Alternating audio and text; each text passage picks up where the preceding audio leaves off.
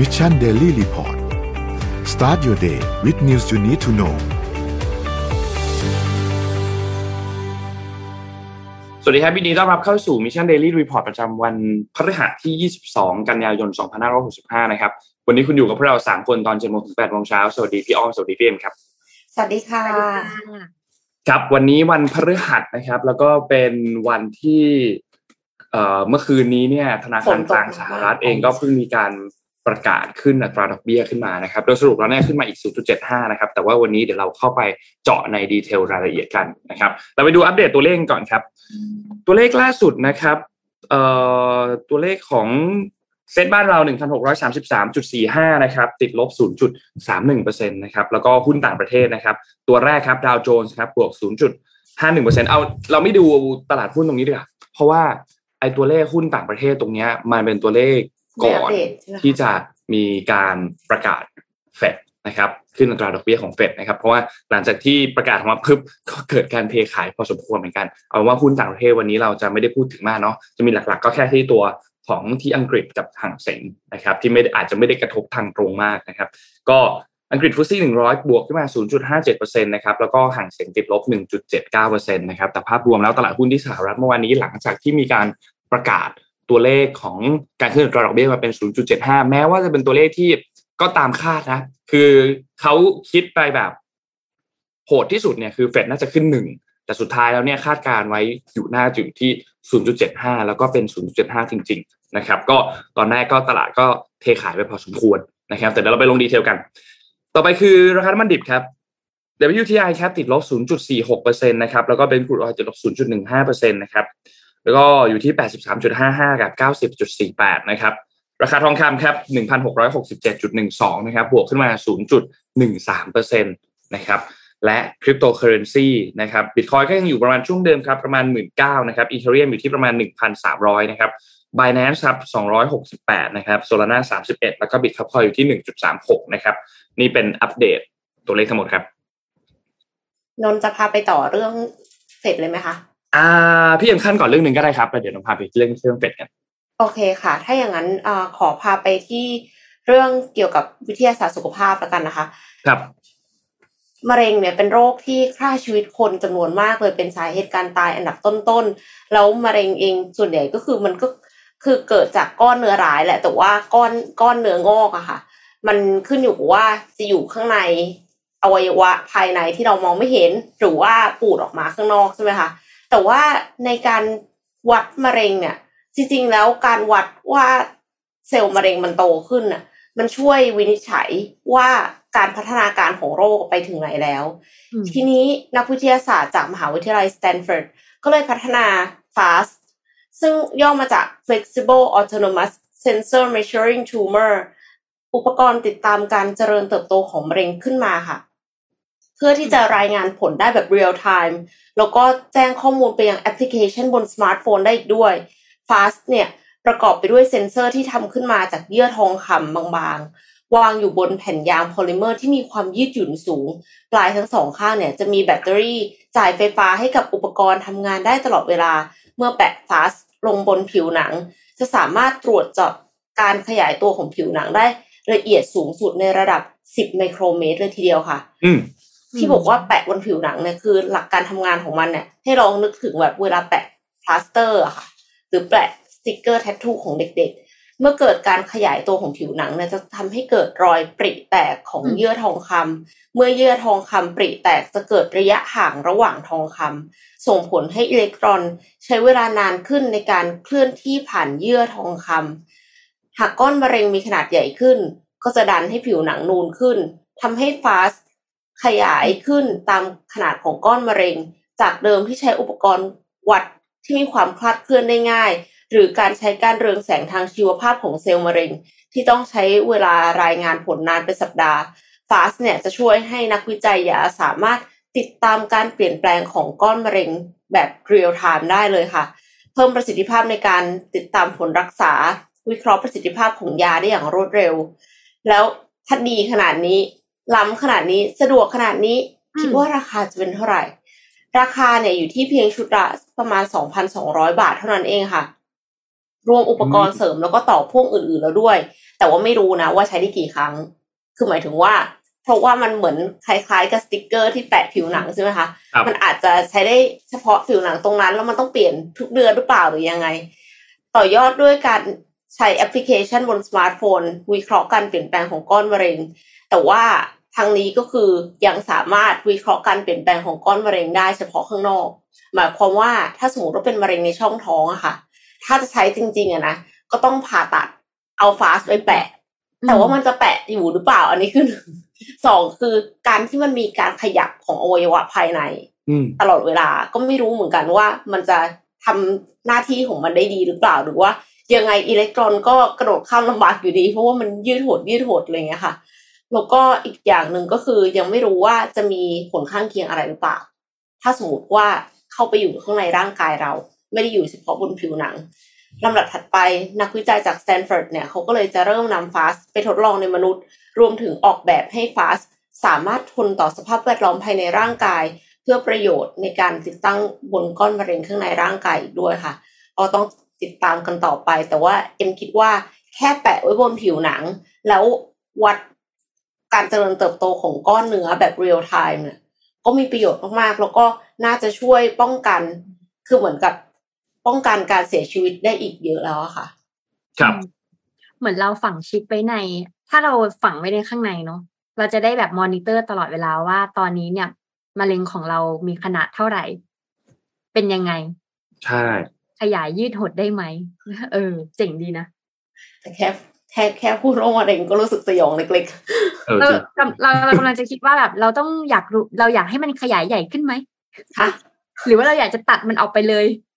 อืมหรือว่าเราเป็นมะเร็งอยู่เราบอกว่าเราเอามันไปไว้ในกระเพาะเราน้ำมะเร็งกระเพาะอย่างเงี้ยงั้นรอเราอีกสักนิดนึงหน่อยได้ไหมให้มันใหญ่ขึ้นใหญ่ขึ้นหรือเราอันนี้อ้อมกำลังพูดถึงพูดถึงก้อนที่เจอในกระเพาะตัวเองใช่ไหมเราจะรอให้มันใหญ่ขึ้นไหมหรือว่าเราจะตัดมันออกไปเลย เออ พอพูดถึงแล้วมันพูดยากเหมือนกันนะในในสถานการณ์จริงอะเนาะพูดยากแต่งานวิจัยมันก็ต้องมีอันนี้แหละเพราะว่ามันต้องเป็นมันต้องมี Data เนาะในการที่แบบจะรักษาต้องครับมีหนูทดลองอ่าครับเยี่ยมครับอะเราพามาดูเรื่องของการขึ้นดอกเบี้ยเมื่อวานนี้ของธนาคารกลางสหรัฐนะครับ ซึ่งก็เป็นไปตามคาดครับ อย่างที่นนท์เกริ่นไปตอนช่วงต้นนะครับ ถ้าตามเวลาไทยเนี่ยคือประมาณช่วงตีหนึ่งนิดๆนะครับ ก็ประกาศออกมาว่าเนี่ย ครั้งนี้เนี่ยขึ้นอัตราดอกเบี้ยอีก 0.75%นะครับซึ่งก็เป็นการขึ้นดอกเบี้ย 0.75%ติดต่อกันเป็นครั้งที่ 3 แล้วนะครับทำให้อัตราดอกเบี้ยของสหรัฐตอนนี้เนี่ยปรับขึ้นมาอยู่ที่ระดับประมาณ3ถึง3.25%นะครับหลังจากการประชุมเสร็จสิ้นนะครับแน่นอนว่าตลาดหุ้นของสหรัฐหลาย ๆ ตัวนะครับก็มีการปรับตัวลงทันทีนะครับเช่นเดียวกันกับทางด้านบิตคอยเมื่อวานนี้ก็พอหลังจากมีการประกาศ ตัวนี้ออกมาก็บิตคอยเองก็ลงไปต่ำกว่า 19,000 อีกครั้งหนึ่งนะครับ ทีนี้เอ่อ US Dollar Index ครับ อีกอันหนึ่งที่เป็นดัชนีค่าเงินดอลลาร์ที่เราให้ความสำคัญกันมากๆในช่วงนี้เลยเนี่ยก็อย่างที่ทุกคนทราบเลยครับว่าปรับขึ้น 0.8%นะครับยังคงแข็งค่าอย่างต่อเนื่องนะครับ นั่นส่งผลอะไร ส่งผลทำให้เงินดอลลาร์กับเงินบาทเนี่ยตอนนี้หนึ่งดอลลาร์ประมาณ 37.3แถวๆนี้แล้วนะครับ ซึ่งเป็นตัวเลขที่เราไม่เห็นกันมาเนี่ยต้องบอกว่าหลายปีมากนะสำหรับเงินดอลลาร์ที่ขึ้นไปสูงมากขนาดนี้นะครับเพราะฉะนั้นอันเนี้ยเป็นจุดหนึ่งที่น่าห่วงมาก การที่เกิดออดอกเบี้ยมันมันมีแกลบที่ต่างกันมากขนาดนี้เนี่ยอย่างหนึ่งเลยก็คือเงินมันก็ไหลกลับไปที่สหรัฐนะครับทำให้ค่าเงินดอลลาร์เนี่ยมันแข็งค่า และไม่ใช่แค่เงินบาท แต่เป็นค่าเงินทั่วโลกที่อ่อนค่าลงนะครับ ยกตัวอย่างครับ เงินบาทเนี่ย อ่อนค่าลงไป เราไม่เห็นตัวเลขประมาณแบบนี้เนี่ยสิบห้าสิบหกปีนะครับ แต่ถ้าไปดูที่ยุโรปเนี่ยนะครับสกุลเงินยูโรยูโรเนี่ยนะครับ อ่อนค่าในมากที่สุดในรอบ 20 ปีเลยนะครับ เพราะฉะนั้นรอบนี้น่าเป็นห่วงครับ คือต้องบอกว่าสถานการณ์อันเนี้ยมันน่าสนใจตรงที่ก่อนหน้านี้เลยนะ ทุกคนคาดการณ์กันว่า โอเค เริ่มเห็นแล้วล่ะว่า ดอลลาร์เนี่ยกำลังจะแข็งค่าขึ้นจากการที่เฟดขึ้นอัตราดอกเบี้ย แล้วก็ตัวเลขต่างๆ เนี่ย แต่ว่าเขาไม่คิดว่าทางฝั่งของยุโรปเนี่ยจะอ่อนกว่าที่คิดนะครับมคือยุโรปตอนเนี้ยเผชิญปัญหากันหนักมาก โดยเฉพาะอย่างยิ่งคือที่อังกฤษเนี่ยนะครับสหราชอาณาจักรเนี่ยก็เจอหนักมากทั้งเรื่องของเงินเฟ้อเอง ทั้งเรื่องของข้าวของแพงเองนะครับ ราคาพลังงานราคาอาหารที่มันสูงขึ้นเยอะมากเนยนะครับ ก็ทำให้สุดท้ายแล้วเนี่ยก็ ตรงนี้เป็นจุดหนึ่งที่ต้องบอกว่าน่าเป็นห่วงนะครับ อีกอันหนึงที่อยากให้ติดตามคือตัวเลขของ Fed plot ครับคือการปรับอัตราดอกเบี้ยนโยบายนะครับเขาจะมีการปรับตามตัวเลขประมาณการทางเศรษฐกิจนะครับ ซึ่งตัวเลขที่เขาประกาศออกมาเนี่ยนะครับ คือหลังจากที่มีการเขาเรียกว่าประกาศลดเอ้ยเพิ่มอัตราดอกเบี้ย 0.5 ไปแล้ว แล้วค่อยประกาศทางด้านของ dot plot มาอีกครั้งหนึ่งนะครับ พอนักลงทุนเห็นตัวเลข dot plot แล้วเนี่ยก็พบว่าเฟดเนี่ยส่งสัญญาณออกมาว่าเฮ้ย หลังจากนี้เขาน่าจะมีการปรับขึ้นดอกเบี้ยไปอยู่ที่ประมาณระดับ 4.40%นะครับ ซึ่งมันเพิ่มขึ้นครับ เพราะว่าก่อนหน้านี้เขาเล็งกันเอาไว้ที่อยู่ที่ 3.8%นะครับอืมตลาดก็ยิ่งตกใจมาอีกครับ เพราะว่าเอ้าเฮ้ยถ้าคุณจะปรับตัวเลขขึ้นไปที่ประมาณนี้เนี่ยขึ้นไปอีกเนี่ยนะครับมันหมายความว่าการประชุมในอีกสองครั้งหน้าเนี่ยเฟดน่าจะต้องขึ้นดอกเบี้ยเนี่ยประมาณ1ถึง1.25%เป็นตัวเลขที่ยังถกเถียงกันอยู่ครับว่าจะขึ้นมาอีกเท่าไหร่ แต่อย่างน้อยนะครับ ตอนนี้มันอยู่ที่ประมาณระดับ 3 ถึง 3.25 ใช่ไหมครับ เป้าคืออยู่ที่ 4.40 ก็จะอยู่ที่ประมาณ 1 ถึง 1.25 นะครับ ที่ยังคงปรับอัตราจะยังต้องปรับอัตราดอกเบี้ยขึ้นได้อีกภายในสิ้นปีนี้นะครับ ซึ่งในช่วงสิ้นปีนี้เหลือการประชุมเฟดอีก 2 ครั้งนะครับ เพราะฉะนั้นก็ต้องรอติดตามกันต่อนะครับ ส่วนในปีหน้านะครับ มีแนวโน้มที่จะขึ้นดอกเบี้ยไปจนถึงระดับ 4.60%นะครับ ทีนี้มันเกิดอะไรขึ้น เป้าหมายของเงินเฟอ้อของเฟดเนี่ยคืออยู่ที่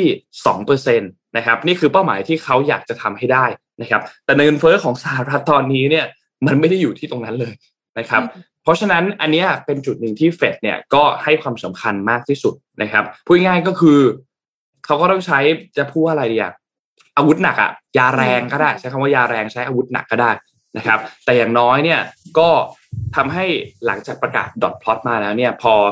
นักลงทุนนักวิเคราะห์ต่างๆ เห็นตัวเลขเห็นว่าอ๋อเทรนด์มันเป็นแบบนี้สาเหตุต่างๆ ที่เฟดจำเป็นที่จะต้องขึ้นอัตราดอกเบี้ย ด้วยความเร็วแบบนี้เนี่ยมันมีสาเหตุอยู่นะครับ ก็ทำให้นักลงทุนเนี่ยก็เข้าใจได้หลังจากที่ประกาศตอบรับออกมา ตลาดหุ้นก็จากหัวดิ่งลงมา ก็กลับมาบวกอีกครั้งหนึ่งนะครับ เพราะฉะนั้นอันนี้ก็เป็นอันหนึ่งที่อยากให้ทุกท่านเนี่ยติดตามแล้วก็ให้ความสนใจกัน นะครับการตอบคำถามของเฟดในรอบนี้นอกจากเรื่องนั้นเนี่ยก็มีการปรับลดคาดการ GDP ปีนี้นะครับปี 65 ของสหรัฐนะครับ คาดว่าจากเดิมเนี่ยตอนเดือนมิถุนาเขาคาดว่าจะเติบโต 1.7%ปรับลดมาเหลือโตเพียงแค่ 0.2%เท่านั้นนะครับ ก็นี่เป็นนั่นแหละครับ ตัวเลขที่มีการประกาศออกมาเมื่อวานนี้นะครับจริงๆมีอีกคำถามหนึ่งที่หลายๆคนสงสัยเหมือนกันน้องก็สงสัยเหมือนกันก็คือเฮ้ย ถ้าคุณจะขึ้น 0.75 ขึ้นแรงแบบนี้แล้วเทรนด์อนาคตคุณก็จะขึ้นอีกไหมน้องจะขึ้นอีกทำไมรอบนี้คุณไม่ขึ้นหนึ่งไปเลยล่ะทำไมไม่ขึ้นหนึ่งเปอร์เซ็นไปเลยนะครับ เพราะว่าตัวเลขเขาก็บอกว่า จริงๆแล้วเนี่ย ในแต่ละเดือนเนี่ยนะครับ ข้อมูลต่างๆที่เฟดได้รับมาเนี่ย มันแตกต่างกันนะครับ เพราะฉะนั้นเฟดไม่จำเป็นที่จะต้องมีนโยบายทางการเงินที่มันแบบรุนแรงมาก aggressive มากขนาดนั้นนะครับ เพราะฉะนั้นครั้งนี้ก็เลยขึ้นมาเป็นที่ 0.75%นะครับ นี่ก็เป็น อัปเดตทั้งหมดครับสำหรับการขึ้นอัตราดอกเบี้ยเมื่อวานนี้ของที่ธนาคารกลางสหรัฐครับ ค่ะ จริงๆ ขึ้นทีหนึ่งศูนย์จุดเจ็ดห้าก็ว่าเยอะแล้วนะก็หนักคือที่ครับบอกว่าบอกว่าทำไมไม่ขึ้นหนึ่งไปเลยเดี๋ยวก่อนค่ะ คือเหมือนกับครับเขาอาจจะต้องแบบเหมือนเหมือนซื้อออปชันเอาไว้เปลี่ยนใจได้อืมอืมถ้าสมมติว่าขึ้นเป็นทีเดียวหนึ่งเลยก็คือนอกจากตลาดจะช็อกแล้ว ยังไม่มีออปชันในการเปลี่ยนใจนะคะ ใช่ แล้วมันจะยังเป็นแบบนี้ต่อไปอีกสักพักด้วยครับ จนกว่าตัวเลขเงินเฟ้อมันจะกลับเข้ามาในกรอบที่เอ่อเฟดต้องการนะครับ อืมอืมคือมันขึ้นหลายรอบไงไม่ได้ขึ้นรอบเดียว ใช่ครับ ขึ้นมาหลายรอบครับ คือรอบเขาก็ที่หนึ่งขึ้นตามตัวเลขที่มันออกมาแหละเนาะเราอาจจะเห็นตัวเลขหลักๆ ที่เราสนใจกันก็คือตัวเลข CPI เนาะตัวเลขเงินเฟ้อแต่จริงๆแล้วเบื้องหลังนั้นมันก็น่าจะมีอีกหลายตัวเลขเหมือนกันที่เฟดเอามาเป็นปัจจัยในการ คำนวณว่าจะขึ้นดอกเบี้ยเท่าไหร่อ่าไหนๆเมื่อกี้พูดเรื่องเฟดแล้วใช่ไหมคะเกี่ยวกับเรื่องเงินใช่ไหมคะวันนี้เนี่ยอ้อมก็จะพาไปในฝั่งของดิจิตอลเลย ก็คือเรื่องของ Marketing Technology นะคะ เราอาจจะได้ยินบ่อยๆ ว่า เอ้ย เรามีโลกเสมือนจริงใน Metaverse นะ แต่ตอนนี้เนี่ยเราสามารถแต่งงานใน Metaverse ได้แล้วค่ะ เออ แต่งงานใน Metaverse จะเป็นยังไง เป็นยังไงฮะ ปกติแล้วเนี่ยเวลาเราแต่งงานเราต้องเจอกันเราต้องเป็นเราต้องเป็นแฟนกันก่อนแล้วเราก็ตกลงปรงใจไงก็ใช่ก็ใช่อยู่อันนี้เขาไม่ต้องเป็นแฟนกันก่อนเลยเหรอคะเราต้องเป็นแฟนกันก่อนนะทุกคนแล้วเราต้องตกลงปรงใจแล้วจะแต่งงานกันใช่ไหมคะแต่ใน Metaverse เนี่ยเราเนี่ยสามารถที่จะจำลองงานแต่งของเราได้ ในกรณีที่คนอื่นไม่สามารถมาร่วมงานได้ ใครเป็นคนคิด ต้องบอกก่อนว่าคนที่เป็นคนคิดเนี่ยก็คือ เซบาสเตียนบอร์เกตนะคะผู้ร่วมก่อตั้งและ COO ของ The Sandbox นั่นเองนะคะ แล้วก็ได้ร่วมมือกับทีม One Group s m a r Studio และออกแบบ และทีมออกแบบจากเว็บ 3 ในการที่จะสร้างงานแต่งจำลองนี้ขึ้นมานะคะ นี่ถือว่าเป็นครั้งแรกที่มีการจัดงานแต่งบนแพลตฟอร์ม Metaverse ของ The Sandbox นะคะ โดยผู้บ่าวสาวนี้นะคะ เป็นชาวสิงคโปร์นั่นเองค่ะ แล้วก็จัดเมื่อวันเสาร์ที่ผ่านมานะคะ โดยงานแต่งนี้เนี่ยจัดทั้ง โลกแห่งความจริง ก็คือโลก real real life นะ แล้วก็โลกที่เสมือนจริงนะคะ เพราะฉะนั้นเนี่ยโลกแห่งความจริงก็คืออาจจัดที่สิงคโปร์ตามปกติแหละ จัดในธีมของแบบเอ่อ70 disco game นะคะ แล้วก็ในโลกของ Metaverse เนี่ยก็จัดลักษณะนั้นเหมือนกันสำหรับแขกที่ไม่สามารถมาจอยในงานนี้ได้เพราะเขามี partner ต่างประเทศเยอะเนาะเออแล้วเขาก็เป็นแบบผู้ร่วมก่อตั้ง The Sandbox เนาะเขาบอกว่าโอเคสำหรับใครที่อยู่ประเทศอื่น แล้ว you ไม่สามารถมางานนี้ได้นะ you เนี่ยก็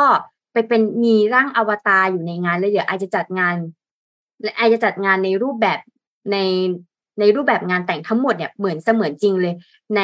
ใน Metaverse นะคะ ซึ่งเขาก็ทำพิธีการกันจริงจังเลยนะ คือต้องมีคนเล่นด้วยเหมือนกันนะ ขณะที่คู่บ่าวสาวเนี่ยกำลังอยู่บนเวทีใช่ไหมคะ ทุกอย่างจำลองเหมือนกันหมดเลยก็คือแม้แต่ช่วงจูบ ช่วงสวมแหวนแต่งงาน ช่วงทำพิธีสาบานตนอะไรเงี้ยว่าจะเป็นคู่รักกันตลอดไปทำเหมือนกันหมดเลยค่ะ และแขกในงานก็เฮฮาปาร์ตี้เหมือนกันนะคะ อันนี้ก็คือสนุกมากสิ่งที่มันจะบอกเลยคือว่า ในอนาคตนะคะแคมเปญต่างๆ ที่เราทำในอีเวนต์จริงๆอะ่ะแล้วคนอื่นไม่สามารถมาจอยได้ งานอีเวนต์สัมมนาอย่างเงี้ยค่ะในอนาคตเนี่ยมันก็จะมีอีก seg segment หนึ่งเหมือนกันที่คน อยู่ในโลกดิจิตอลเนี่ยจะสามารถมาร่วมจอยกันได้นะคะ แล้วก็จะเริ่มมามีบทบาทมากขึ้นนะคะ อีกข่าวหนึ่งที่น่าสนใจก็คือในตลาด NFT เหมือนกันหลังๆ เนี่ย ถึงแม้เราจะเริ่มเห็นแล้วว่าเฟดเงินเงินอัตราดอกเบี้ยเยอะขึ้น แล้วก็เงินบาทเริ่มแข็งมากขึ้น หรือในขณะเดียวกันคริปโตเคอเรนซีก็ร่วงระนาวใช่ไหมคะ แต่มันก็ยังมีตลาด NFT เนี่ยแหละค่ะ ที่จะทำแคมเปญนี้อยู่อย่างเช่น นักแสดงนะคะ นักแสดงที่อะมันมีการประมูลเอาตาของตัวเองอะค่ะ เอาภาพตาของตัวเองเนี่ยมาประมูลใน NFT นะคะดาราฮอลลีวูดฮาร์เรียบัตเทนฮาร์เรียบัตเทนนะคะ เตรียมบริจาคภาพถ่ายระยะใกล้ม่านตาผ่าน NFT นะคะ ซึ่งเป็นส่วนหนึ่งของแคมเปญที่ระดมทุนมุ่งฟื้นฟูสายตาให้กับผู้คนในประเทศที่พัฒนา เพราะมันจะมีบริษัทหนึ่งนะคะ ที่ทำ charity เกี่ยวกับการบริจาคดวงตา แต่ว่างบแบบมันไม่มี เพราะว่ามันอยู่ในช่วงที่สถานการณ์เศรษฐกิจมันไม่มันค่อนข้างจะถดถอยใช่ไหมสิ่งที่เกิดขึ้นเลยคือเขาก็เชิญนักแสดงดาราฮอลลีวูดเนี่ยที่มีภาพรูปตาของตัวเองอะค่ะถ่ายรูปกระตาของตัวเองแต่ละคนนะคะแล้วเอาไปทำ NFT เพื่อการประมูล แล้วรูปที่ได้เนี่ยต่อหนึ่งรูปนะคะ ด้วยราคาเริ่มต้น 9,027 ดอลลาร์หรือ 9,000 ยูโรเนี่ยต่อหนึ่งรูปนะคะ ให้คนอื่นน่ะได้มาซื้อ และเอาเงินตรงนี้ไปบริจาคนะคะ เราก็จะเริ่มเห็นแล้วว่าในฝั่งของ Metaverse ในฝั่งของเทคโนโลยี marketing เนี่ยเริ่มที่จะใช้ฝั่งของฝั่งของ The Sandbox หรือว่าฝั่งของ NFT เนี่ยในการทำ Marketing Campaign มากขึ้น แล้วการ Donate การบริจาคอะค่ะก็จะมีผลมากขึ้นในอนาคตนะคะ เดี๋ยวมาลองติดลองติดตามว่าสำหรับใครที่สนใจทำ Marketing ในโลกเสมือนจริงเนาะลองเอาแคมเปญพวกนี้ไปใช้ได้ดูนะคะ ประมาณนี้ประมาณนี้ ค่ะ ก็น่าสนใจมากค่ะ คือจริง ๆ แล้วอะไอ้ที่แต่งงานใน Metaverse เหมือนเคยเห็นครั้งหนึ่งที่เป็นคู่รักชาวอินเดีย อ่า อันนั้นเขาก็เคยแต่งงานใน Metaverse มาก่อน แต่ว่าอันนี้นี่อาจจะพัฒนาล้ำไปอีกขั้นหนึ่งแล้ว แต่ว่านอกเหนือจากการแต่งงานค่ะ มีอีกอย่างหนึ่งค่ะ ใน Metaverse คือจริง ๆ อะ ตอนที่ไปฟัง CTC สองศูนย์สองสองอะ คือทาง Velaverse อะค่ะ Class Cafe อะพี่เขาพูดเลยว่า นักศึกษาเอาเมตาเวิร์สอะไปวิ่งแก้บน คือเป็นแก้บนใช่เป็น use case ที่แปลกมากเลย คือในความรู้สึกเรานะในความรู้สึกเอ็มคือ ถ้าสมมติว่าเอ็มเป็นสิ่งศักดิ์สิทธิ์อะเอ็มก็จะไม่ค่อยพอใจเท่าไหร่เพราะว่า เอ้าคุณไม่ได้ใช้แรงตัวเองอะเออ คุณคุณวิ่งนี่คุณต้องใช้แรงตัวเองนะแต่คุณไม่ใช้แรงตัวเอง ก็ทำแบบนี้ได้เหรอ แต่ว่าก็มีหลายธุรกิจค่ะที่ออกมาเป็นเกี่ยวกับสายมูเตลูโดยที่ไม่ต้องไปมูเองอะ ให้คนอื่นไปมูให้อะ ก็ได้เหรอใช่ไหมอันนี้มีที่ญี่ปุ่นค่ะ เขามี Teraverse Teraverse เนี่ยคือ Metaverse นั่นเองนะคะ สถาบันเพื่อสังคมแห่งอนาคต Institute for the Future of Society ของมหาวิทยาลัยเกียวโตเนี่ยเขาพัฒนา Metaverse ของศาสนาพุทธ ใช้ชื่อว่าเทระเวิร์สเทระในภาษาญี่ปุ่นเนี่ยแปลว่าวัด เมื่อนำศาสนาพุทธเข้าสู่โลกสมัยใหม่ เพื่อให้เข้าถึงได้ง่ายขึ้น หลังจากที่มีวัดหลายวัด ซึ่งเป็นวัดห่างไกลอะค่ะ คงไม่ใช่วัดที่อ้อมได้ไปเที่ยว เป็นวัดที่ห่างไกลเนี่ยเขาไม่ได้มีคนเข้ามาสักการะ เพราะว่าช่วงโควิด -19 คนก็คือไม่ค่อยเดินทางกัน แล้วก็คือไม่ใช่วัดดังด้วยเนาะเทราเวิร์สเนี่ยจึงเป็นโลกเสมือนจริงที่ผู้ใช้สามารถสร้างวัดออนไลน์ ที่มีรูปร่างและลักษณะต่างๆ โดยไม่จำกัดสถานที่ และตัวอวตารของผู้ใช้ก็สามารถเข้าเยี่ยมชมวัดต่างๆ ได้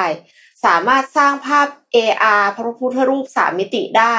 ยิงเลเซอร์ออกมาจากตาพระพุทธรูปก็ได้ แต่อันนี้ก็ไม่ค่อยแน่ใจเท่าไหร่ว่า มันจะใช่พุทธศาสนาที่เรารู้จักไหมนะคะครับพุทธรูปนอกจากนั้นก็มีเทคโนโลยีอีกอย่างหนึ่งค่ะ ที่สถาบันกำลังพัฒนาอยู่ก็คือ Buddha Bot ไม่ใช่ Buddha b l e s Buddha Bot ค่ะ Chatbot AI ที่สามารถตอบคำถามผู้ใช้ได้ตามหลักคำสอนของศาสนาพุทธ แน่นอนค่ะว่า AI ก็ต้องมี Big Data นะคะ เรียนรู้จากคำสอนศาสนาพุทธ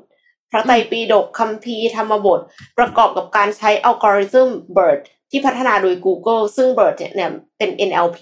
ก็คือเรียนรู้การใช้ภาษาของคน เข้าใจภาษาของคน แล้วก็คือไปวิเคราะห์ แล้วก็ออกมาประมวลผลตอบคำถาม จากความรู้พุทธศาสนาทั้งหลายที่ถ้าใครเรียนมาก็อาจจะคืนอาจารย์ไปหมดแล้วเนี่ยนะคะอืมขณะนี้ ทั้งเวลาทั้งขอโทษค่ะ ทั้ง Terraverse Terraverse และ Buddhabot เนี่ยยังไม่เปิดใช้งาน โดยยังต้องพัฒนาเรื่องความปลอดภัยของข้อมูลรวมถึงป้องกันปัญหาความละเอียดอ่อนในความเชื่อทางศาสนาอีกด้วย เพราะว่าคือเหมือนกับ พอเราไปถามคำถามหนึ่งกับศาสนาหนึ่งอาจจะได้คำตอบหนึ่งอืมไปถามอีกศาสนาหนึ่งอาจจะได้อีกคำตอบหนึ่งถูกไหมคะอืมดังนั้นเนี่ยอันเนี้ยก็อาจจะมีกระแสตีกลับเนาะเขาก็ยัง พัฒนาต่ออยู่ ยังไม่ได้เปิดให้ใช้งาน แต่ว่าเอ็มก็รู้สึกว่าเป็นอะไรที่น่าสนใจ มันแปลกใหม่มากเลยอะใช่มันเป็นนิมิตหมายใหม่ที่แปลก มันล้ำคือยังไงเหรอก็คือแบบว่าชอบตอนที่แบบพอเอ่อมีเลเซอร์ออกจากดวงตาพระองค์เนี่ยแหละ อืมคือเบิกเบิกเนตรเหมือนเปิดกสินอย่างเงี้ยเหรอเออแปลกแปลกใหม่มากเลยไม่รู้ว่ามันจะไปสิ้นสุดตรงเลเวลไหนด้วยนะนนท์อะ เป็นคนที่ชอบดู content เกี่ยวกับแบบ การส่องพระ การซื้อส่องพระซื้อเนี่ยนะเออเช่าพระอืมอะไรเงี้ยอืมมาเล่ารายละเอียดให้ฟังว่าพระอันนี้เนี่ยคืออะไรมีมี story สร้างจากวัตถุอืมวัสดุอะไรสร้างปีไหน มีพุทธคุณหรือนนท์น่ะชอบดูมากเลยคือแต่คือนนท์ไม่ได้นับถือศาสนาพุทธนะแต่แต่นนท์ชอบดูว่าเลยดูแล้วรู้สึกว่าแบบเฮ้ยมันมันเจ๋งดีอะเพราะว่ามันการเช่าพระหรืออะไรเงี้ยมันเหมือนเหมือนเป็นแบบ จะเรียกว่าเป็นสินทรัพย์อันหนึ่งก็ได้นะ คอนเอ่อเป็นมันมีใบ alternative เซอร์นะเอ asset อเหมือนเหมือนคนเหมือนเหมือนคนที่แบบเออสะสมนาฬิกาอะไรอย่างเงี้ยใช่เหมือนใช่ที่สะสมเป็นทขององสะสมสะสมเงินอะไรอย่างเงี้ยคือ มันก็เป็นอีกหนึ่งแอสเซทอันหนึ่งที่ที่ก็มีกลุ่มคนที่ให้ความสนใจเรื่องเนี้ย เยอะมากๆพอนนนนเข้าไปดูแล้วนนก็แบบเพลินมากเลยอะคือนนดูแบบไปเรื่อยๆเลยเรื่อยๆไปเรื่อยๆเลยโดยที่แบบ ไม่เข้าใจอะไรเลยนะ ตอนแรกอะดูแบบ เออ คืออะไรนะ มันยังไง ตอนนี้เป็นเซียนพระไปแล้วไม่ใช่ไหมไม่ก็ยังไม่เซียนอยู่ดี เพราะว่าเราไม่รู้ไงเราไม่ได้อยู่ในวงการนี้แต่เราดูเอาแบบอ๋อเออมันมีแบบนี้ด้วยว่ะคือเราก็เคยได้ยินแหละ แต่ว่าเราไม่รู้เลยว่า โลกของวงการนี้เป็นแบบนี้อะไรเงี้ยก็ก็สนุกดีครับชอในบอคนารับคตก็อาจจะมี NFT พระแต่ละองค์ก็ได้นะเป็นไปได้ค่ะเก็บเอาไว้ที่หายากๆอะหายากๆตะกรุดแบบหายากๆอย่างเงี้ยค่ะ น่าสนใจน่าสนใจมากเลยเราพามาดูอีกเรื่องหนึ่งที่น่าสนใจเหมือนกันเกี่ยวข้องกับเงินดอลลาร์และเงินบาท ก็คือ ตอนนี้นายกของเราเนี่ยยังไม่มีใช่ไหมครับ เรามีแค่รักษาการนายกใช่ไหมครับ ก็คือพลเอกประวิตรวงสุวรรณนะครับ แล้วก็มีช่วงวันที่ 20 ที่ผ่านมาเนี่ยนะครับ มีการสั่งการในที่ประชุมรัฐมนตรีนะครับ ว่า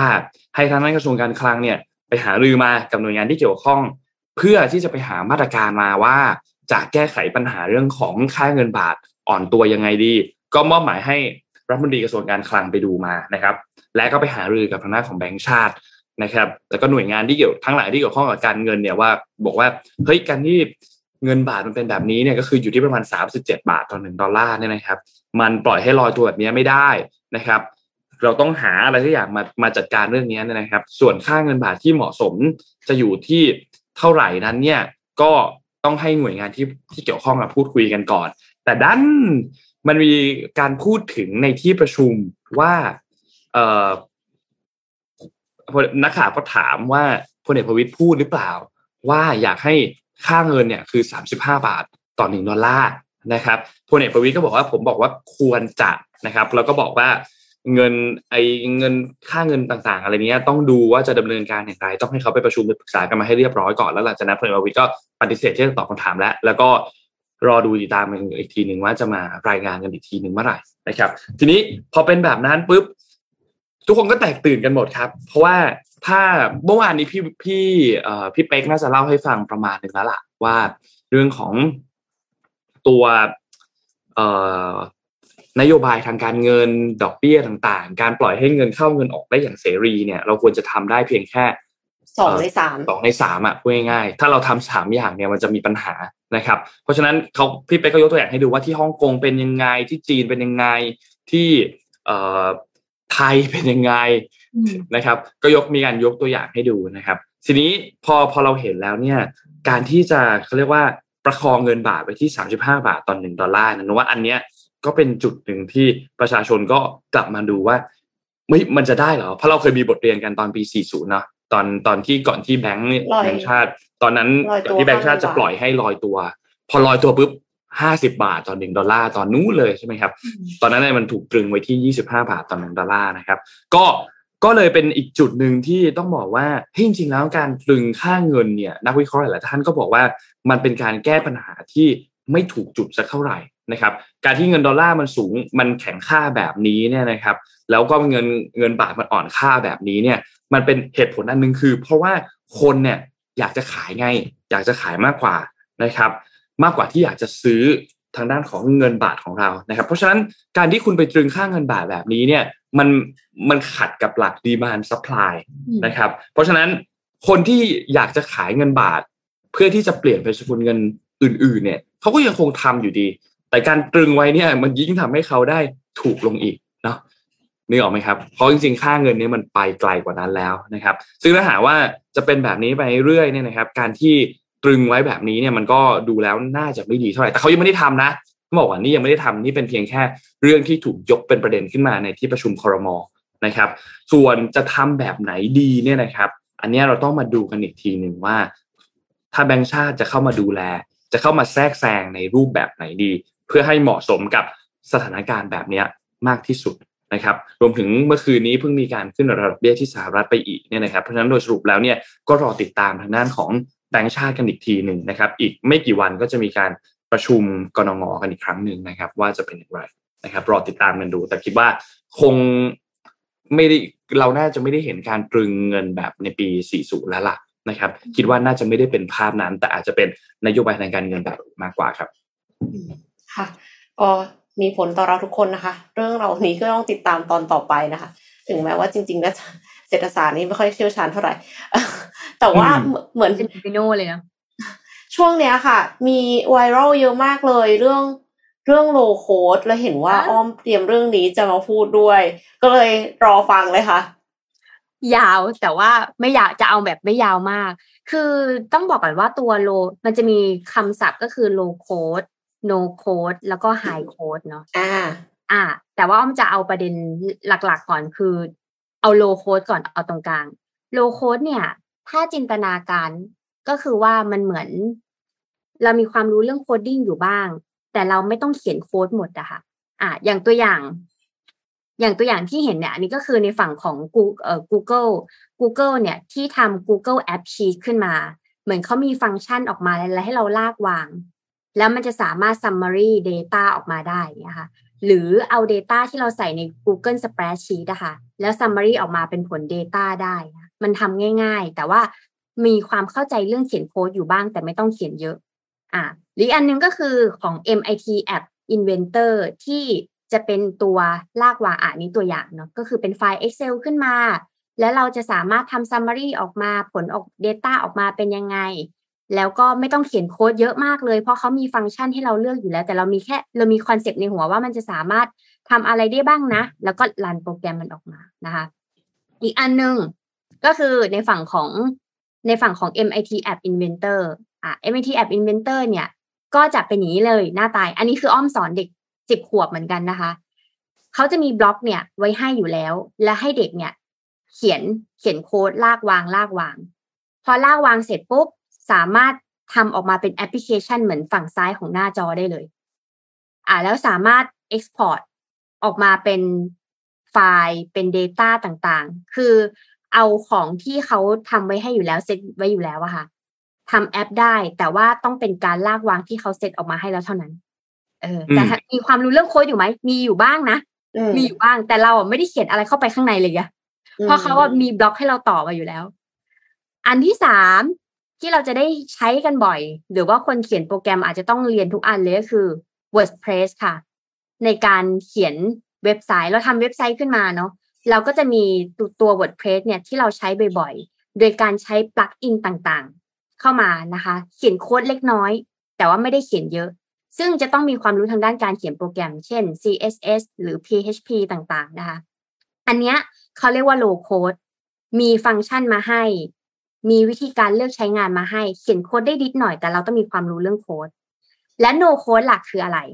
no code เนี่ยคือ เราไม่สามารถแก้ไขอะไรในนั้นได้เลย เช่น wix.com ค่ะ wix.com เนี่ยจะเป็นแพลตฟอร์มหนึ่งในการที่เราจะทำ company profile หรือว่าเว็บไซต์ง่าย ๆ ที่ให้เราเนี่ยลากลากลากและใส่รูปเฉยๆ แต่ถ้าเราจะทำธุรกิจที่ใหญ่กว่านั้นทำช้อปปิ้งออนไลน์ shopping cart เนี่ยเราไม่สามารถจะแก้อะไรได้เลย ปัญหามันอยู่ที่ตรงไหนรู้ไหมปัญหามันอยู่ที่ business model ของเรา ว่าเราอะจะสเกลไปขนาดไหนค่ะ มันอยู่ที่ user ถ้าเป็นโปรแกรมเมอร์โปรแกรมเมอร์ก็จะรับบีฟออกมา ในฐานะที่เราเป็นโปรแกรมเมอร์นะเราก็จะรับบีฟออกมาว่าลูกค้าอยากได้อะไร ถ้าลูกค้าอยากได้แค่ company profile เอาแบบง่าย ไม่ต้องใช้เงินเยอะ w i s c o m ก็อาจจะใช้ได้เหมือนกันนะ เห็น transaction เลยว่าคนเข้ามาในเว็บเท่าไหร่ดูระบบหลังบ้านที่ง่ายมากๆ คนทั่วไปเนี่ยสามารถเอารูปลากวางเปลี่ยนเลยเอาได้สบายๆ แต่ถ้าเรารู้สึกว่าเราอยากจะเขียนเว็บที่มีคอนเทนต์มากขึ้น ที่มีคนลงทะเบียน และสามารถมีปลั๊กอินเข้าไปที่มีเดียต่างๆ เนี่ย บางทีต้องมากระบวนการของ low code ก็คือ WordPress แต่คราวนี้เนี่ย WordPress เนี่ยก็ทำได้แค่ช่วงหนึ่งถ้าเราจะทำแบบ e-commerce เหมือน Shopee กับ Lazada ค่ะ บางทีอะ WordPress อาจจะไม่ได้ไงเราต้อง high code ค่ะทุกคน เราต้อง high code เพื่อที่เราจะต้องเขียนใหม่หมดเลย ประเด็นก็คือโปรแกรมเมอร์ส่วนใหญ่อะเขาจะใช้ low code ก่อนเพราะเขาไม่อยากใช้เงินเยอะค่ะ เขาจะ MVP ก่อนนะภาษาสตาร์ทอัพเนาะก็คือทดลองก่อนทำออกมาก่อนว่าหน้าตามันเป็นยังไง ลูกค้าชอบไหม friendly ไหมลูกค้าอยากที่จะพอกดออกมาแล้ว user experience เป็นยังไง customer journey ออกมาในแต่ละเอ่อในแต่ละเขาเรียกว่า point ของการ wow อะมันเป็นยังไงบ้าง เขาก็จะทำใน WordPress ก่อนค่ะ หรือเว็บสำเร็จรูปนิดหน่อย เขียนโค้ดนิดหน่อยก่อน เมื่อไหร่ก็ตามที่เริ่มสเกลแล้วอะค่ะ เขาก็ค่อยจะย้ายไปที่ high code อีกทีหนึ่ง ปัญหาก็คือนอกจาก business model แล้วค่ะ สิ่งทั้งหมดนี้ไม่ว่าจะเป็น low code high code หรือว่า no code อะมันเกิดจากคำเดียวเลยค่ะ คือคำว่า cloud ค่ะ การเก็บรักษาข้อมูลของเราบนโลกออนไลน์ ถ้าอ้อมอาจจะพูดเพิ่มอีกนิดนึงก็คือ ถ้าสมัยก่อนเว็บหนึ่งเราอะอยากจะมีข้อมูลของเราเก็บไว้อะเราจะต้องทำยังไงนะเราต้องมี floppy disk ใช่ไหมสิบบาท มันนานมากเลยนะทุกคน floppy disk น่ะ เก็บข้อมูลสี่เหลี่ยมก่อนที่มันจะมี floppy drive A มันต้องมี drive A ก่อน drive A ได้ดี drive E ก่อนในเครื่องคอมพิวเตอร์ที่โรงเรียนของเรา แต่ประเด็นก็คือเวลาที่เราไปเรียนอะเรามันไม่ใช่มันไม่ได้ใช้แค่คอมพิวเตอร์แค่เครื่องเดียวแล้วเราจะนั่งเครื่องนั้นไงบางทีเราเก็บข้อมูลในนั้นนะอ้าวอาทิตย์หน้าข้อมูลเราหายไปแล้วไม่รู้ใครลบของเราไปอะเราก็เลยเก็บใน floppy disk ก่อน ซึ่ง floppy disk ก็บอบบางมาก เออ และเก็บได้น้อยมาก จนมันมีเริ่มมีนวัตกรรมก็คือ thumb drive flash drive นั่นเองค่ะทุกคนครับเสียบ แล้วก็ล้างไวรัสกันไปค่ะ แต่สมัยก่อนอะ ก่อนการที่เราจะมีข้อมูลอย่างนั้นได้ ส่งหากันได้เนี่ย เราจะต้องมีคอมพิวเตอร์ของเราเอง เราจะต้องต่ออินเทอร์เน็ตเอง แล้วคอมพิวเตอร์ก็คือแพงมาก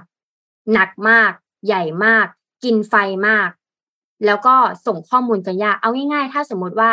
อ้อมเนี่ย มี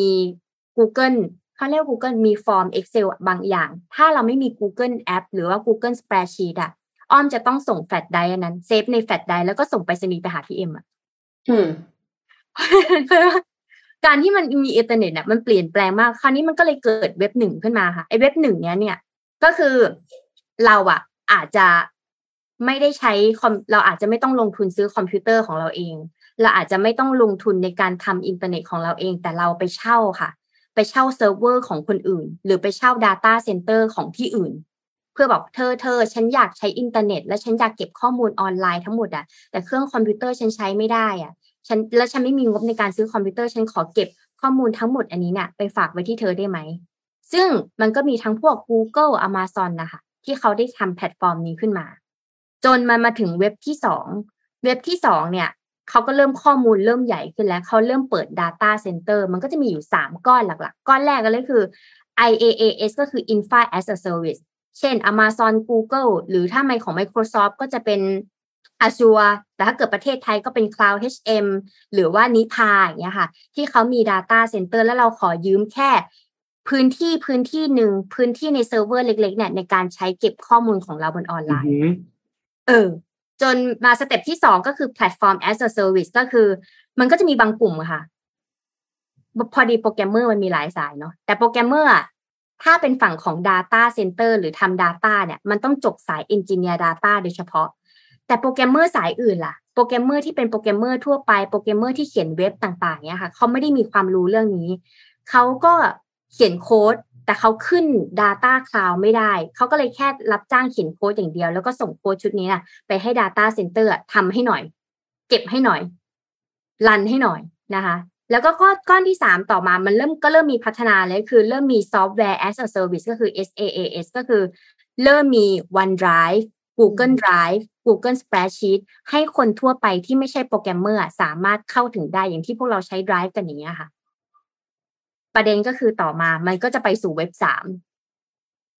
เราต้องบอกก่อนว่าข้อมูลถ้าเราทำธุรกิจทั่วไป บางทีการที่เราเช่าเซิร์ฟเวอร์ของที่อื่น หรือว่าเราไปขอใช้แพลตฟอร์ม Google Drive อย่างเงี้ยค่ะ ซื้อ Google Drive มาเกิน 15 จิกจ่ายรายเดือนจ่ายพื้นที่เข้าไปอะได้ แต่ถ้าเกิดเราทำงานธนาคารล่ะโหมหาศาลใช่ไหม แล้วถ้าเกิดข้อมูลถ้าเราทำเกี่ยวกับเรื่องบล็อกเชนทำเกี่ยวกับเรื่องของธนาคาร แล้วข้อมูลนี้มันมีเรื่องการเงินของลูกค้า มันมีเรื่องของ PDPA มันมีเรื่องเกี่ยวกับ security มันมีเรื่องของ transaction ต่างๆอะเราจะเอาโค้ดเราจะเอา Data ของเราอะ ทั้งหมดอะไปฝากไว้กับที่อื่นเหรอ นี่คือเป็นที่มาของเว็บสามที่จะมีเรื่องเกี่ยวกับ decentralized blockchain DeFi ที่ คนส่วนใหญ่อะค่ะจะเขียน high code ของตัวเองขึ้นมา เพื่อเก็บข้อมูลที่สำคัญเหล่านี้ดังนั้น ธนาคารเนี่ยส่วนใหญ่เขาจะมี data center ของเขาเองค่ะ เพื่อป้องกันแฮกเกอร์และรักษาความปลอดภัยนะดังนั้นถ้าจะสรุปก็คือ ถ้าเราอยากจะทำเราอยากจะรู้ว่า low code กับ no code คืออะไร no code ก็คือมีแพลตฟอร์มขึ้นมาแก้โค้ดอะไรไม่ได้เลย อย่างเช่น wix.com low code ก็คือเรามีความรู้เรื่องโค้ดอยู่บ้าง แต่เราไม่ต้องเขียนเยอะมาก จะเป็นทั้ง MIT App Inventor Google App หรือว่า WordPress ที่ทำเว็บไซต์ แล้วก็ทำเอ่อช้อปปิ้งออนไลน์ง่าย ๆ แต่ถ้าเราจะทำธุรกรรมใหญ่ ๆ ใช้พื้นที่เยอะๆ เก็บข้อมูลลูกค้าเยอะๆทำเรื่องการเงิน ต้องเป็น High Code แล้วก็ต้องจัดทำ Data Center ของตัวเองทำเซิร์ฟเวอร์ของตัวเองขึ้นมา หรือบางทีแบ่งทำ Data Center ของตัวเอง แล้วให้คนอื่นเช่าเซิร์ฟเวอร์ของเราก็ได้ แต่อันนี้ก็ต้องใช้ความปลอดภัยสูงเหมือนกันค่ะ อันนี้ก็อยากจะมาแชร์สำหรับคนที่เป็นสายโปรแกรมเมอร์ หรือว่าคนที่ไม่ใช่สายโปรแกรมเมอร์ว่าช่วงนี้มันมีประเด็นนี้อยู่ แต่สุดท้ายแล้วอยู่ที่ user นะ อยู่ที่ user ถ้าสมมติว่า user บอกว่าอยากแค่ทดลองเฉยๆ บางที บางที no code อย่าง wix.com หรือว่า low code อาจจะตอบโจทย์แต่ส่วนใหญ่โปรแกรมเมอร์ต้องใช้ low code ก่อนค่ะ จะได้ไม่ต้องใช้งบเยอะอืมครับ ระยะเวลาด้วยเนาะเพราะว่าถ้าเป็น high code เนี่ยคือกว่าจะทำเสร็จเนี่ยหลายเดือน แล้วก็อาจจะใช้เงินเป็นล้าน แต่ว่าถ้าเป็นถ้าเป็นโลโค้ดหรือโนโค้ดเนี่ยอาจจะแค่ไม่กี่วันเออหมื่นสองหมื่นก็ได้แล้วแล้วลองทดลองกับลูกค้าอะไรอย่างเงี้ยสุดท้ายแล้วโลโคดอ้อมว่าสำหรับมุมมองอ้อมต้องเป็นสิ่งที่ทุกคนต้องผ่าน อืม เพื่อที่ค่ะจะได้ลองทำธุรกิจจำลองขึ้นมา ไม่งั้นนะหมดเป็นล้านไม่ได้อะไรเลยนะอืมมีลูกค้าหลายคนเป็น ใช้อันนั้นวิเขาอาจจะมีเงินอ๋ออ๋อใช้วิเอ่อใช้ WordPress ในการทำธุรกิจบางอย่าง แต่พอ Data มันเยอะแล้วมันแก้โค้ดไม่ได้ค่ะมันรันเป็น Data Science ไม่ได้ มันรันเป็นมันรันเป็น Data ที่จะเห็นไม่ได้ในอนาคตอะต้องโยกทั้งหมดมาทำ High Code ซึ่งเหมือนเอาเรื่องที่ทำแล้วอะมาทำซ้ำใน High Code และเขียนใหม่ และ High Code มันก็คือจ้างใหม่มาหมดเลยค่ะ ตั้งแต่ทีมดีไซน์ ทีมเขียนโค้ดทีมเก็บ Data แก้ ทั้งเสียเวลาแล้วก็เสียเงินสุดท้ายแล้ว business model ต้องชัดเจนอืมชัดเจนเอาแต่ตอนแรกยังไม่ชัวร์ไงว่าจะ user เยอะขนาดไหน ถ้าสมมติว่า user ไม่เยอะ ก็อาจจะไม่ move ไป high code แต่ถ้ารู้แล้วว่ายังไงมีคนใช้เยอะแน่นอนก็ค่อย move ไป high code ก็ได้นะคะ แต่ว่าก็คือเห็นแบบมีดราม่ากันเยอะมากเลยสรุปว่าแต่ละอย่างมันก็มีข้อดีที่ไม่เหมือนกัน เพราะฉะนั้นเนี่ย คือโลโคดเนี่ยมันสะดวกก็จริงแต่มันก็ยังมีข้อจำกัดบางอย่าง ถ้าคุณอยากจะได้ Cyber Security แน่นหนา คุณอยากจะได้การคำนวณแบบซับซ้อนอืมแล้วก็สิ่งที่ทำอะ ไม่ใช่สิ่งที่เขาทำกันเกลื่อนกลาดอืมเอาโอเค สิ่งที่ทำกันเกลื่อนกลาดสมมติว่า อย่างเช่นทำควิสในแบบที่อาจารย์ต้องให้เด็กทำอยู่แล้ว แล้วก็คือปีที่ผ่านมามันเรียนออนไลน์อะไออย่างเงี้ยโลโคดก็เลยใช้ได้ใช่ไหมคะอ้อม ก็คือใช้ได้เขาก็ค่ะดีไซน์สิ่งนี้มาอยู่แล้วเพื่อ การนี้โดยเฉพาะ หรือว่าทำช้อปปิ้งออนไลน์ในแบบที่เอาใส่กะใส่รถเข็น แล้วก็จ่ายเงิน อันเนี้ยก็น่าจะใช้ได้ low-code เหมือนกันเนาะใช้ได้ ถ้าสมมติว่าไม่ได้ไม่ได้เป็นการ payment อะคือเป็นเป็นระบบซื้อของในแบบที่แล้วเดี๋ยวค่อยไปต่อ payment gateway อีกทีหนึ่ง Omise อืม T2P 2C2P เขาทำไว้แล้ว ไปปรับอ่าเขากินง่ายอืม ก็จะใช้ low-code ได้ แต่ว่าถ้าสมมุติว่าอย่างแบบ assessment ในแบบที่วิเคราะห์ห้าด้าน เทียบหนึ่งร้อยข้อกับสี่สิบสี่อาชีพอะไรเงี้ยค่ะ เอ็มคิดว่า low-code ก็อาจจะยังไม่ตอบโจทย์ มีคนแนะนำว่าแบบ CareerVisa ใช้ low-code ไหมอะไรเงี้ย ก็แบบลองไปหาข้อมูลดูแล้วก็คิดว่า น่าจะยังไม่ได้นะคะ น่าจะ high-code ดีกว่าค่ะ แล้วก็เอากริทึมเราด้วย ก็จะได้เออเก็บไว้ในแบบนั้นๆอืมอืมอืมก็ ดีค่ะ เป็นเป็นข้อมูลที่น่าสนใจมาก เพราะว่าหลาย ๆ ธุรกิจเนี่ยก็ต้องต้องปรับตัวกันเนาะไม่ว่าจะเป็นธุรกิจขนาดใหญ่ ธุรกิจ SME ก็ต้องปรับตัวเช่นเดียวกันค่ะ ธุรกิจ SME ที่ต้องปรับตัวเนี่ย อาจจะสนใจไปเข้าร่วมงาน Digital SME Conference Thailand 2022 นะคะ ซึ่งเรามาแจกรางวัลกันค่ะ มีรางวัลสำหรับแฟนรายการทุกท่านนะคะ 10 ใบด้วยกัน งานวันเนี้ย งานอันเนี้ยค่ะ คือจัดขึ้นในวันที่หนึ่งตุลาคม เวลาเก้าโมงถึงหนึ่งทุ่มตรงนะคะ สถานที่ก็คือที่สามย่านมิดทาวน์ฮอลล์ค่ะอ่าถ้าดูจากภาพที่เปิดเนี่ยบอกเลยว่าสปีกเกอร์จัดแน่นจัดเต็มนะคะ แต่ละเซสชันก็ดูน่าสนใจจัดหนักตัดเต็มความรู้แบบไม่มีใครยอมใครเลยทีเดียวท่านผู้ว่ามาด้วยนะคะ อาจารย์ชัชชาติสิทธิพันธุ์ค่ะ อาจจะเป็น speaker ที่แข็งแกร่งที่สุดในปฐพีก็เป็นไปได้นะคะ ใครคิดถึงบอสของเราค่ะบอกเลยว่าต้องไปงานนี้นะคะ ส่วนพี่ปิ๊กพี่โทมัสก็เป็น speaker ของงานนี้ด้วย ใครอยากจะไปเจอทั้งสามท่านก็เตรียมตอบคำถามได้เลยค่ะคำถามมีอยู่ว่าว่า อะไรคือสิ่งที่คุณคาดว่าจะได้รับจากการเข้าร่วมงานนี้ค่ะอ่าอืมคาดว่าจะได้รับอะไรจากการเข้าร่วมงานนี้นะคะ ตอบกันมาเลยค่ะ แล้วเดี๋ยว สมมูลค่ะ เจ้าเก่าเจ้าเดิมก็จะเป็นคนเลือกนะคะ ว่าใครจะได้สิบรางวัลนี้ไปค่ะคตรัอบบกันมาเยอะๆนะคะอะแจกกี่ใบนะครับพี่เอ็สิมบค่ะสิบใบจัดเต็มกันไปเลยนะครับ สมมูลเป็นคนตัดสินเหมือนเดิมนะครับ ก็ไม่ต้องตอบคำถามครับล็อบบี้สมมูลเอานะครับเอ้าเราเล่นครับอย่าลืมตอบคำถามมาด้วยนะ อย่าลืมเราต้องแล้วก็โปร่งใสแชร์สิคะนนท์แชร์ตัวไลฟ์ด้วยอะไรนะครับพี่เอ็มเราต้องโปร่งใสสิคะโปร่งใสครับเราจะต้องโปร่งเราต้องเป็นตัวอย่างที่ดี ถูกต้องครับต้องเป็นตัวอย่างที่ดีต้องโปร่งใสนะครับนี่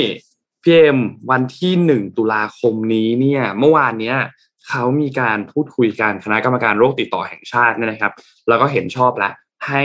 โควิดเนี่ยกลายเป็นโรคเฝ้าระวังนะครับพูดง่ายคือลดระดับเทียร์ลงมาแล้วนะครับทางด้นที่ประชุมเนี่ยก็พูดคุยกันแล้วก็รองรับว่าจะเริ่มต้นกันเนี่ยในวันที่หนึ่งตุลาคมนี้นะครับนั่นหมายความว่าผู้ป่วยที่แบบมีอาการน้อย หรือไม่แสดงอาการเนี่ยนะครับ แล้วก็รวมถึงคนที่เข้าประเทศเนี่ยไม่ต้องแสดงใบฉีดวัคซีนไม่ต้องแสดงผลตรวจ ATK แล้วนะครับ ก็จะมีการปรับเปลี่ยนในเรื่องของนโยบายต่างๆ ปรับเปลี่ยนในเรื่องของตัวการกำหนดว่าตัวโรคเนี้ยเป็นโรคเฝ้าระวังเป็นโรคติดต่อร้ายแรงเป็นโรคอะไรต่างๆเนี่ยนะครับ อันนี้ก็จะปรับ tier ลงมาแล้วนะครับ ก็จะมียุทธศาสตร์ 4 ด้านหลักๆนะครับ ด้านแรกคือเรื่องของการป้องกันการเฝ้าระวังการควบคุมโรค 2 คือเรื่องของการแพทย์ แล้วก็การรักษาพยาบาล 3 คือการสื่อสาร นะครับและ 4 คือด้านการบริหารจัดการนะครับ ไม่ว่าจะเป็นกฎหมายสังคมเศรษฐกิจนะครับ คุณอนุทินก็บอกว่า เรื่องนี้เนี่ยจริงๆ ก็ต้องเสนอต่อให้กับทางด้านของคอรมอเนี่ยให้มีการเห็นชอบมีแต่ละจังหวัดการจัดตามจัดทำแผนเพื่อติดตามสถานการณ์ต่างๆ ถ้าหากว่ามีการมีความรุนแรงมากขึ้น ก็อาจจะมีการประกาศพื้นที่โรคระบาดตามความจำเป็นในในในบางในหลายจุดนะครับ ก็เป็นการปรับขึ้นมาใหม่นะครับ ครั้งนี้ก็น่าจะเป็นจุดหนึ่งที่สำคัญมากนะครับ คือพูดง่ายๆคือให้เราเนี่ยอยู่กับตัวโควิด อันเนี้ยแบบตามปกติกันอีกครั้งหนึ่งนี่นะครับคิดว่าหลังจากวันที่หนึ่งตุลาคมเนี่ยก็น่าจะมีอะไรหลาย ๆ อย่างที่เปลี่ยนแปลงไปมากขึ้นในสังคมนะครับ จริง ๆ แล้วเนี่ย ตอนนี้หน้ากากเราก็ไม่ต้องใส่แล้วนะครับ การออกไปนอกบ้านจริง ๆ ไม่จำเป็นต้องไม่จำเป็นต้องใส่หน้ากากแล้วนะครับ ท่านจะใส่หรือไม่ใส่ก็ได้แล้วแต่ท่านนะครับ ก็ก็จริง ๆ แล้ว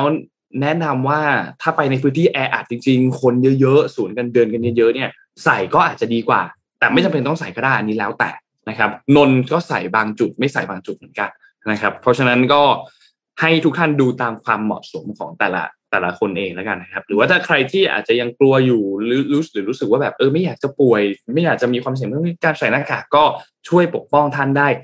มากขึ้นอยู่แล้ว นะครับเป็นสิ่งที่เราทุกคนทราบป้องกันโรคอื่นได้ด้วยนะคะอ่าป้ใช่องกันใช่ PM สองจุดห้าได้ด้วย แล้วก็ใช่ขอเลยจริง ๆ หลายคนที่ไม่ใส่หน้ากากเนี่ยไม่ได้ว่าอะไรนะแต่ว่าเวลาจามหรือไออะค่ะ เราไม่ปิดปากเนี่ย โอ้โหกลัวมากค่ะ เออ อันนั้นไม่เกี่ยวกับหน้ากากเลยนะคือคือท่านก็ต้องทำให้มันดีที่ให้มันสะอาดอะอย่าไปรบกวนกับคนอื่นเขาเนี่ยนะครับ ซึ่งไอตัวนนย้อนกลับมาที่ประกาศนิดหนึ่งตัวประกาศเนี่ยทั้งสองฉบับเนี่ยนะครับ ก็จะมีผลยกเลิก ที่ทำให้ตัวโควิด -19 เนี่ยนะครับแล้วก็ลดลงมาจากการเป็นโรคติดต่ออันตรายแล้วนะครับ แล้วให้กำหนดเป็นโรคติดต่อเฝ้าระวังแทนเนี่ยนะครับ ตั้งแต่วันที่หนึ่งตุลาคมเป็นต้นไปเนี่ยนะครับ แต่ว่าพรกฉุกเฉินยังไม่ยกเลิกนะครับ ยังคงมีอยู่นะครับ ก็ยังไม่แน่ใจว่าจะยกเลิกกันเมื่อไหร่เหมือนกัน อันนี้ต้องรอติดตามกันดูอีกทีหนึ่งนะครับ ก็ประมาณนี้ครับสำหรับการยกเลิกที่จะมีขึ้นในวันที่หนึ่งตุลาคมนะครับต้องขอไปเร็วอีกอันหนึงเลยก็คือเอ่อ มื่อวานนี้กกตมีการประกาศแผนเลือกตั้งนะครับ ถ้าหากว่ารัฐบาลนี้ยยังคงอยู่ต่อไปจนสิ้นสุดวาระเนี่ยการเลือกตั้งครั้งหน้าจะมีขึ้นในวันที่ 7 พฤษภาคมนะครับ เปิดรับสมัครกันตั้งแต่วันที่ 3 ถึงวันที่ 7 เมษายนนะครับ แต่ถ้าหากว่ามีการยุบสภาก่อนตามกฎหมายเนี่ยต้องกำหนดวันเลือกตั้งไม่น้อยกว่า 45 วันหลังจากนั้น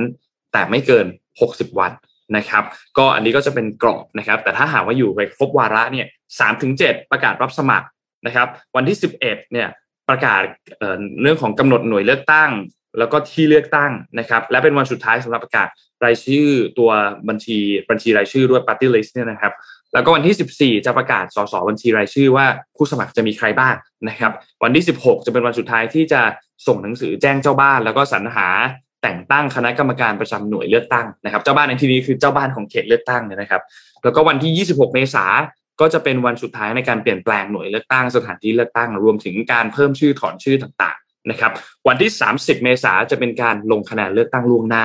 นะครับ ทั้ง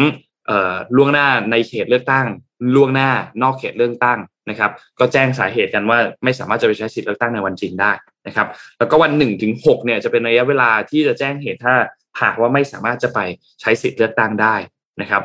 ก็ว่าแล้วแล้วสุดท้ายเนี่ยนะครับ ก็จะเป็นวันที่7นะครับที่เป็นการเลือกตั้งสสนะครับวันที่ 7 พฤษภาคม ซึ่งก็จะมีกรอบอีกหนึ่งสัปดาห์หลังจากนั้นที่ท่านสามารถแจ้งได้ว่าถ้าหากท่านไม่ได้ไปเลือกตั้งเนี่ยท่านก็ต้องแจ้งเข้าไปเพื่อที่จะได้ไม่เสียสิทธิ์อะไรต่างๆ ทางการเมืองนะครับ ก็เป็นแผนคร่าวๆถ้าหากว่ายังคงมีรัฐบาลนี้ต่อไปจนสิ้นสุดวาระ นะครับ แต่ถ้ายุบสภาก็ต้องมาคุยกันใหม่อีกทีหนึ่งวางตารางกันใหม่อีกทีหนึ่งว่าจะเป็นยังไงครับ ก็จริงๆเร็วเหมือนกันนะเลือกตั้งจะพูดว่าเร็วก็เร็วเหมือนกันเร็วแต่เหรอคะจะเป็นเร็วไหมคะในโน่นในความรู้สึก เพราะว่าเราเหมือนเพิ่งเลือกตั้งผู้ว่ากทมมาไงอ๋อเลือกตั้งโอเคท้องเพิ่งเลือกตั้งท้องถิ่นมาก็เลยอาจจะรู้สึกว่าเอ้ยเลือกตั้งอีกแล้วเหรอแต่จริงๆแล้วเราไม่ได้เลือกตั้งมา ก็ตั้งแต่ปีหกสองนะครับ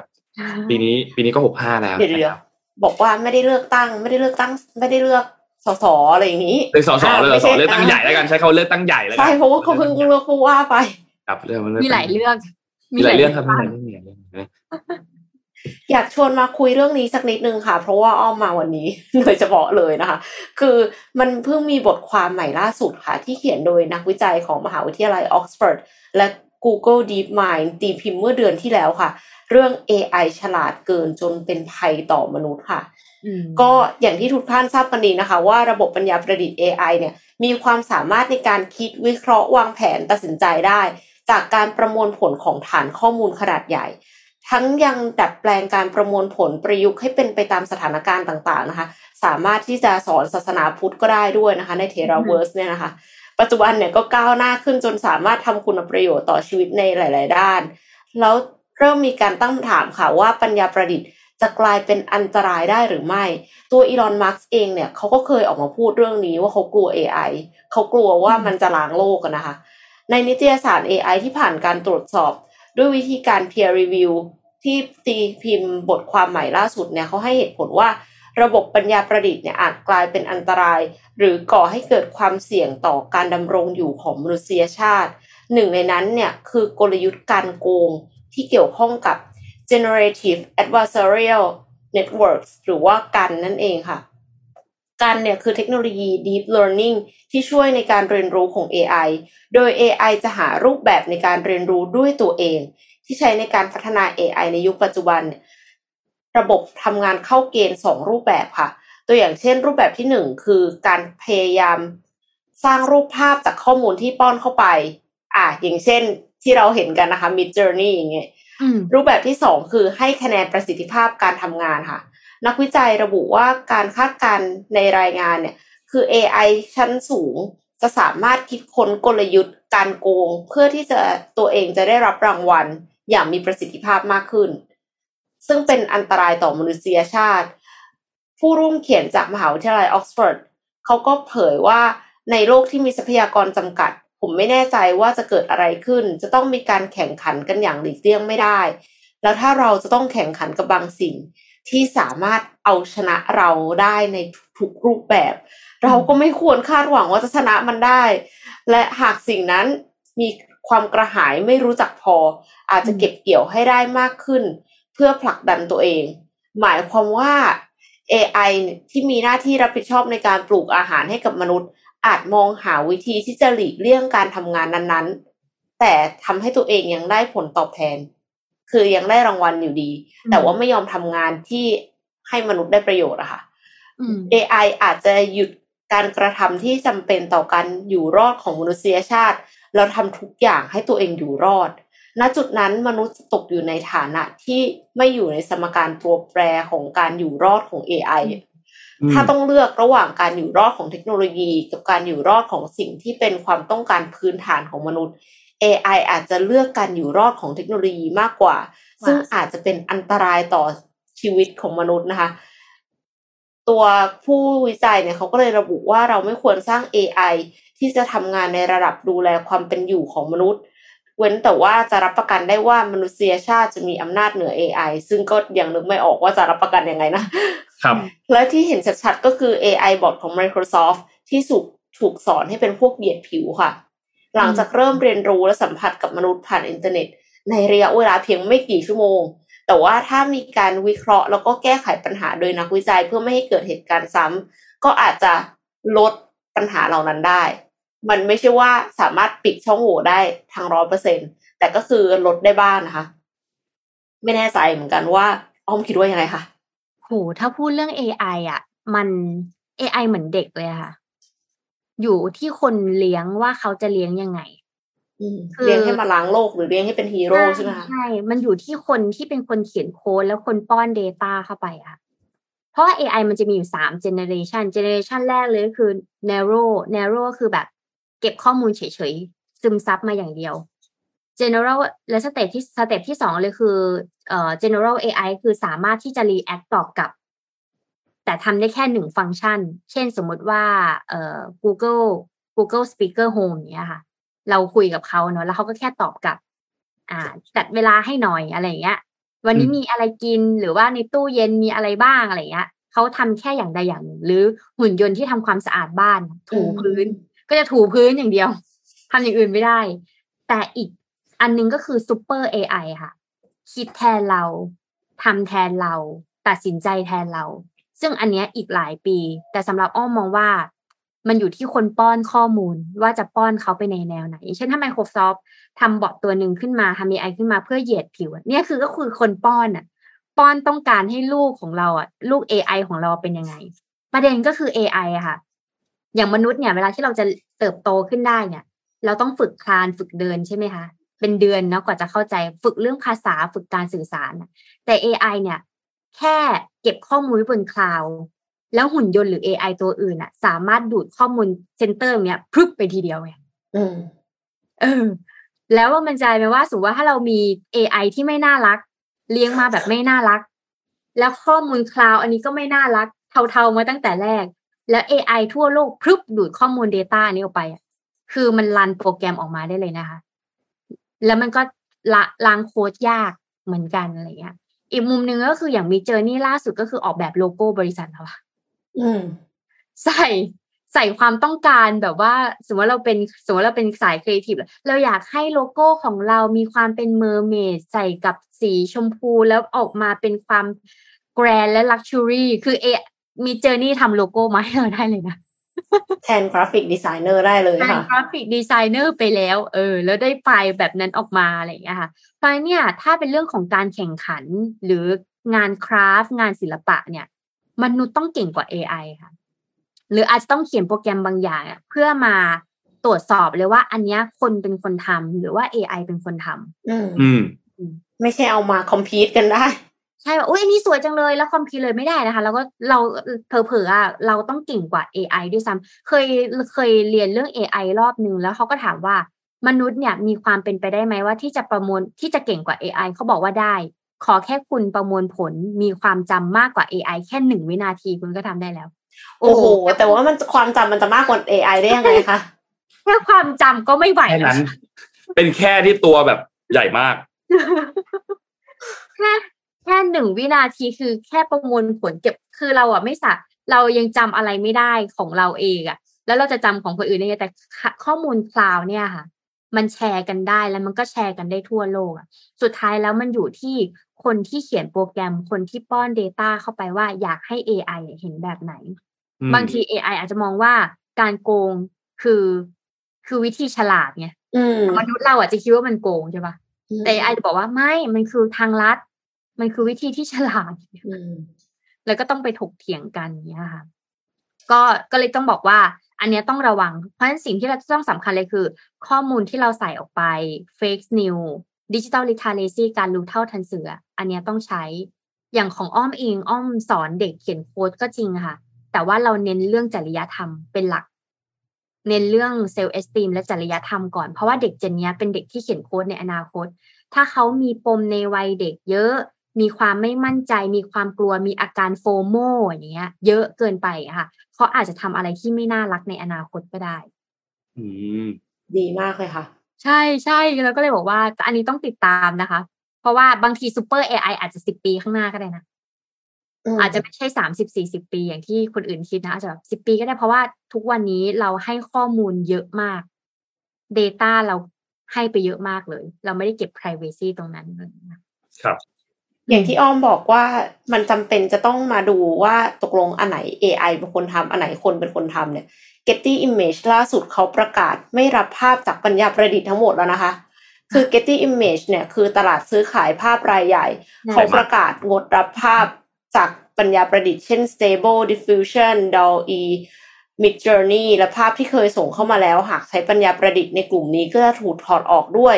ระบุเหตุผลว่าลิขสิทธิ์ของภาพปัญญาประดิษฐ์เนี่ยยังไม่แน่ชัด อาจจะมีประเด็นสิทธิ์ในตัวภาพที่สร้างขึ้นและภาพที่ใช้ฝึกปัญญาประดิษฐ์อีกด้วยค่ะ อืมแต่ว่าภาพเครื่องมืออื่นๆ อย่างเช่นซอฟต์แวร์ render สามมิติ ซอฟต์แวร์ตกแต่งภาพปกติก็ยังใช้งานได้ต่อไป เพราะว่าไอเดียต่างๆ มันก็ยังมาจากมนุษย์อยู่เนาะก็ยังรู้ว่าคนที่ครีเอทภาพเนี้ยคือใครแล้วก็เขาเป็นคนให้ให้สิทธิ์ Getty Image หรือเปล่าในการที่เขาจะขายภาพบนนั้นได้ แต่ก็อันนี้ก็เป็นสิ่งที่ควรจะออกมาเยอะๆนะหมายถึงว่า regulation อะค่ะคือคุณจะให้หรือคุณจะไม่ให้คุณจะตัดสินยังไงอะคือมันต้อง consider แล้วอะไม่ใช่แบบเหมือนกับรอให้มันเกลื่อนกลาดก่อนแล้วค่อยมาสร้างกฎคุมอีกทีหนึ่งอะไรอย่างเลยค่ะอืมอืมอืม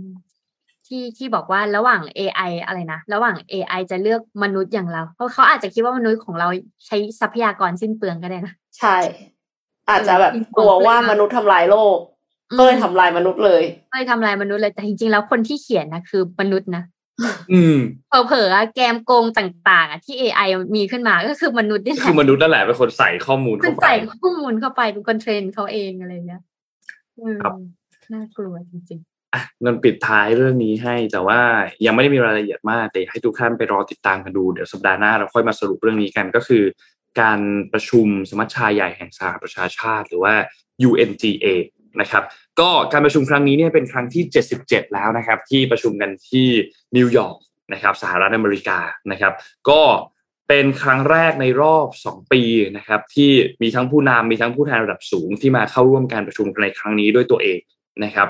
ซึ่งถ้าเรานับย้อนไปก็ตั้งแต่โควิด มีการระบาดกันอย่างเป็นทางการตอนนั้นเนี่ยนะครับช่วงต้นปี 2020 เนี่ยเขาก็ให้เขายังมีการประชุมกันอยู่นะ แต่ว่าเขาประชุมกันเป็นแบบออนไลน์แทนนะครับก็ส่งคลิปวิดีโอส่งแถลงการมาเปิดกันในที่ประชุมแทนนะครับเพราะว่ามีข้อจำกัดเรื่องของโรคระบาดต่างๆนะครับ